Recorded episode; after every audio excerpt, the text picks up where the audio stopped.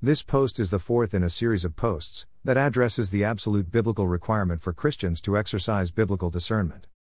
If God's holy word is, as I contend, our yardstick by which everything else is evaluated or determined against, when it comes to discerning as to whether a teaching or Christian doctrine of truth, that is being put forward by someone, is in line or agrees with the gospel of Jesus Christ, in God's holy word, it should stand to reason that the teaching or doctrine being put forward, should in fact, line up with or agree with the whole counsel of God, as provided in God's holy word, on that particular teaching or subject. And for clarification purposes, the whole counsel of God would be all that God's word says on a particular subject, not just an isolated verse that could possibly be taken out of context with the rest of God's direction or guidance on the particular subject. A good example of this is where all judgment is deemed as inappropriate, versus the admonition of making righteous judgments. But here is the kicker. If one is not conversant with what the whole counsel of God's Word says on a given subject, one has nothing in which to compare it with. As I indicated in the previous post, Jesus chastised the Sadducees for not knowing the Word, nor the power of God. Not knowing the Word applies to knowing the whole counsel of God's Word. Keep the power of God in the back of your mind, because we shall cover that shortly. Let's take a look at some scriptures verses that provide us with warnings about what we can expect to encounter at the end of the age and at Christ's return. Matthew 24:10 14 NASB. And at that time many will fall away, and they will betray one another and hate one another. And many false prophets will rise up and mislead many people. And because lawlessness is increased, most people's love will become cold. But the one who endures to the end is the one who will be saved. This gospel of the kingdom shall be preached in the whole world as a testimony to all the nations, and then the end will come. Notice that many will fall away, betray one another, hate one another, and many false prophets will rise up and mislead many people. Fall away from what? Sound doctrine? Betray and hate one another for what reason? Rejection of sole reliance on God's holy word? Who are these false prophets and why will many be misled? Nothing to compare false prophets and doctrines with, rendering discernment judgments highly improbable? In Matthew 24 24 25 NASB, we have the following. For false Christs and false prophets will arise and will provide great signs and wonders, so as to mislead, if possible, even the elect. Behold, I have told you in advance. Again, false Christs, false prophets, great signs and wonders that do not necessarily have their origin in God, misleading many. And then we have Matthew 7:21 to 23 NASB.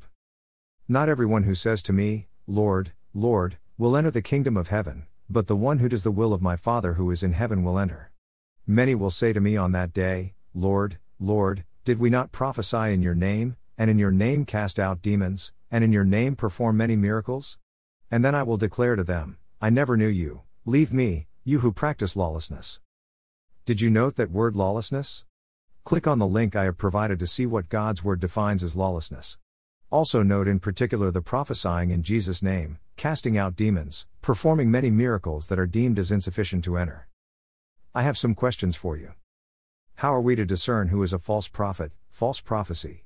How are we to discern what are authentic God origin miracles? How are we to discern if what we are doing is in fact a form of lawlessness? How are we to discern if all Christians can be prophets and give prophecy? How are we to discern what the biblical criteria for an authentic prophet of God is? How are we to discern how to test the spirits? How are we to discern another gospel? There is one answer for all of these questions, and that answer is the whole counsel of God's holy word. Did you notice the criteria that was acceptable to Jesus to enter the kingdom of heaven? But the one who does the will of my Father, who is in heaven, will enter. And where do we find God's expressed will?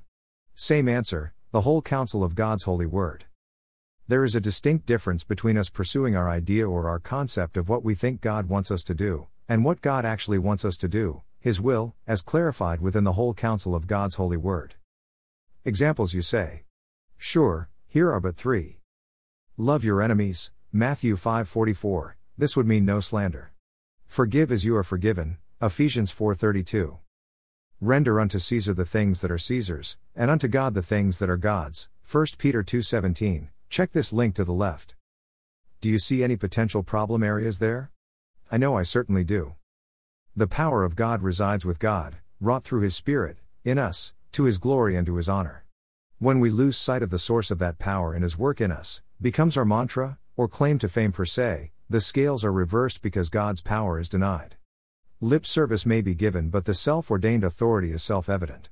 Think the New Apostolic Reformation movement.